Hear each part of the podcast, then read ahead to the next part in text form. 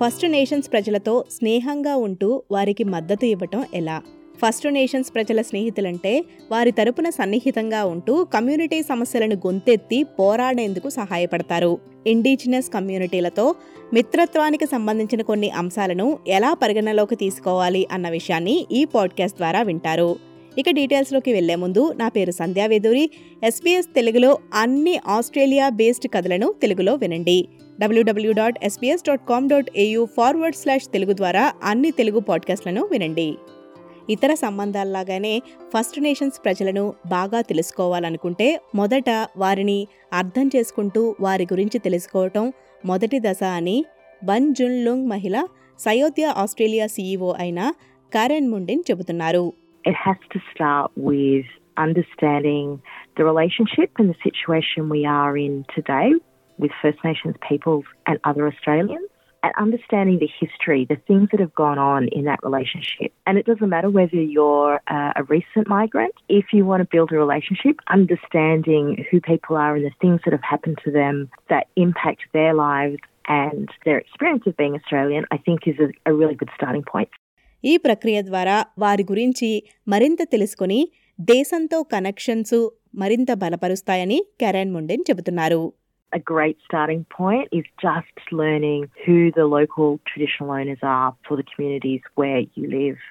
And you can often do that through First Nations organisations, you can often do it through local councils, and then getting to know the people in your area, getting to know the places which often have park names that uses traditional language, places that are named after things that happened historically in that area.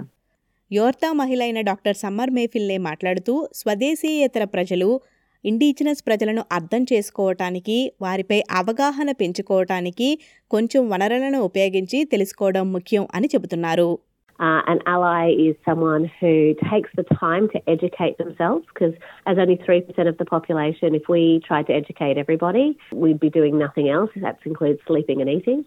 So, really, the starting point is going to trusted sources. Reconciliation Australia or your state based reconciliation council a really good starting point. Uh, I highly recommend them. గాలి రామే వ్యక్తి మరియు indigenous X స్థాపించిన వారు వైవిధ్యమైన స్వదేశీ అభిప్రాయాలను తెలియజేసే ఒక ఆన్లైన్ వేదికను స్థాపించారు ఇండిజినస్ చరిత్ర మరియు వారి గురించి నేర్చుకుని తెలుసుకోబోయే ముందు మొదట అందరి వ్యక్తులను సమానంగా చూడాలని ఆయన చెబుతున్నారు if you come from a place of dignity, respect, love, appreciation, and an understanding that all peoples are fundamentally equal, and whatever differences we see in our culture are not a reflection of you know better, worse, superior, inferior in that way, then you're off to a good start. But if you don't have that, then it really doesn't matter what you learn, what you experience. It's always going to come through uh, ultimately in finding ways to validate, justify, you know, racism.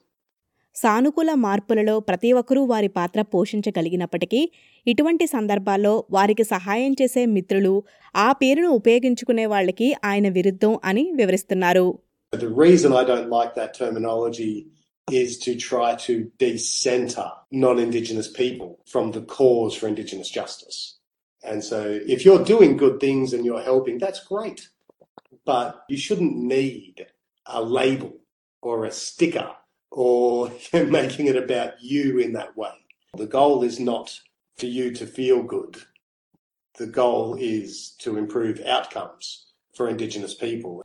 ఒక మంచి స్నేహితుడంటే వాళ్ళని అర్థం చేసుకుంటూ ఎంతవరకు వాళ్ళకి సహాయం వీలవుతుందో చేసుకుంటూ పోవాలి అని డాక్టర్ ఫిల్నే చెబుతున్నారు So we don't need someone to step into the realm of trying to behave like an Indigenous person. What we need is people who recognise they're not First Nations and also recognise when it's a First Nations person that should be speaking, and, and in that, make sure that they're actually then proactively identifying people that should speak on their behalf.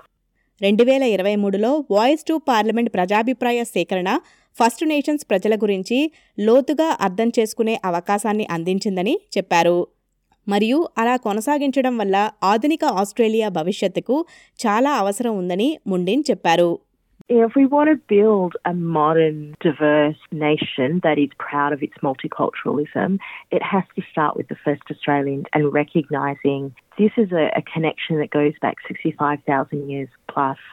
And if we can build on the wisdom of the world's oldest continuously connected culture, I'm sure that creates so many opportunities for us as a modern nation into the 21st century and beyond.